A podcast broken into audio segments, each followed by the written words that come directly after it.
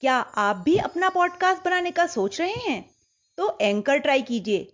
ये पॉडकास्ट बनाने का सबसे आसान तरीका है। नंबर एक, ये फ्री है। नंबर दो, इसमें कई सारे ऐसे टूल्स हैं जो आपको अपने फ़ोन और कंप्यूटर पर रिकॉर्ड और एडिट करने की फैसिलिटी देते हैं। नंबर तीन, आप अपने पॉडकास्ट को डिस्ट्रीब्यूट भी कर सकते हैं, जिससे इसे स्पॉटिफाई और दूसरे प्लेटफॉर्म्स पे सुना जा सके। डाउनलोड कीजिए ये फ्री एंकर ऐप, या विज़िट कीजिए एंकर डॉट एफ़ अपना पॉडकास्ट स्टार्ट करने के लिए। हेलो बच्चों, आज जो कहानी मैं आप सबको सुनाऊँगी, उसका शीर्षक है परी माँ। राजू इस दीन दुनिया में बिल्कुल अकेला था। माता पिता बचपन में ही नहीं रहे थे। भाई बहन कोई था नहीं। वह बच्चों के साथ खेलकर मन बहलाता रहता था। किसी के भी घर जाकर खाना खा लिया करता था। कहीं भी सो रहता। सब उसे प्यार बहुत करते थे। एक दिन वह समुद्र के किनारे उदास बैठा था। बैठे बैठे उसने मन में सोचा कि मेरा तो इस दुनिया में कोई है नहीं, किसके सहारे जीवन गुजारूँगा मैं? ऐसा सोचकर उसकी आँखों से टप टप आँसू टपकने लगे। वह आसमान की ओर देखने लगा। तभी वह रोना भूल गया। और यह देखकर आश्चर्यचकित रह गया कि एक हाथी आसमान से धरती की ओर चला आ रहा है। वह हाथी ठीक उसके पास आकर उतरा। उसने राजू से पूछा राजू तुम क्यों रो रहे हो? तब राजू बोला मेरा इस दुनिया में कोई नहीं माँ भी नहीं अकेला मैं कैसे जीऊं? हाथी ने कहा ऐसा नहीं कहते तुम्हारी माँ परियों के देश की रानी है।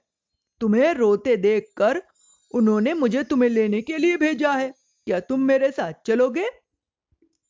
राजू कुछ सोचकर बोला चल तो सकता हूँ लेकिन पहले तुम ये बताओ कि मुझे वहाँ क्या क्या मिलेगा?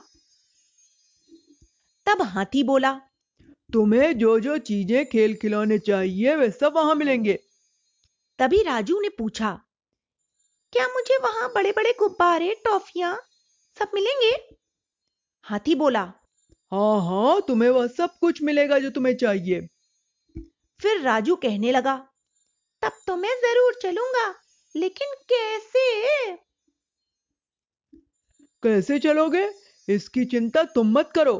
जब मैं उड़ने लगूं तो तुम मेरी पूंछ पकड़ लेना।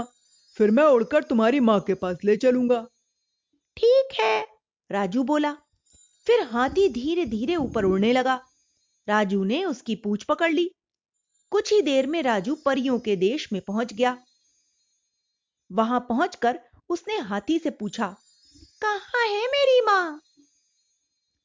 तब हाथी बोला वह सामने ऊँचे सिंहासन पर तुम्हें बाहों में भरने को जो बेचैन दिख रही है वही है तुम्हारी माँ परी माँ.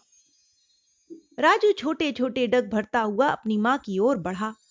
जब करीब पहुँचा तब वह उसे गोद में लेकर बहुत देर तक प्यार करती रही। फिर उसे टॉफियाँ अच्छे अच्छे पकवान खाने को दिए और खेलने के लिए खिलौने व गुब्बारे भी दिए।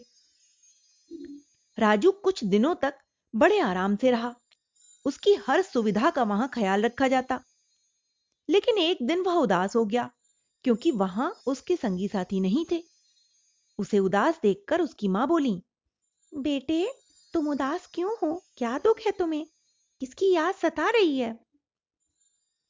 तब राजू कहने लगा, वैसे तो मुझे यहाँ कोई परेशानी नहीं है, लेकिन मेरे दोस्त तो यहाँ है ही नहीं। मैं यहाँ किसके साथ खेलूं? अकेला कब तक खेलूँगा मैं? राजू की माँ बाल मन की पीड़ा समझ गई। उसने उसी हाथी को आदेश देते हुए कहा, राजू को भूमि पर ले जाओ। इस बार इसके साथ इसके दोस्तों को भी लेते आना। हाथी राजू को लेकर भूमि पर उसी जगह पर उतरा, जहाँ से उसे लेकर गया था। फिर राजू वहीं रह गया और हाथी को भेज दिया और बोला कि परसों तुम फिर इसी जगह पर चले आना।